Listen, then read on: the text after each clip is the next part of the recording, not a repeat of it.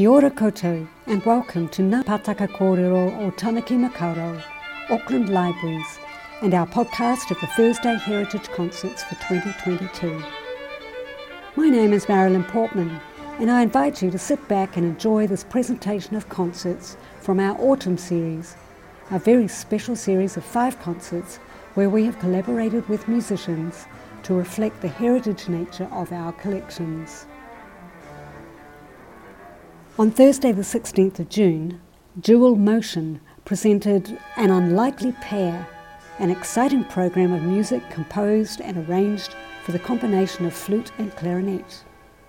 Here, Leon Reynolds on flute and Billy Hart on clarinet explore this repertoire for this unlikely combination of instruments, beginning with a selection from Duos for Horn, KV 496A by Mozart.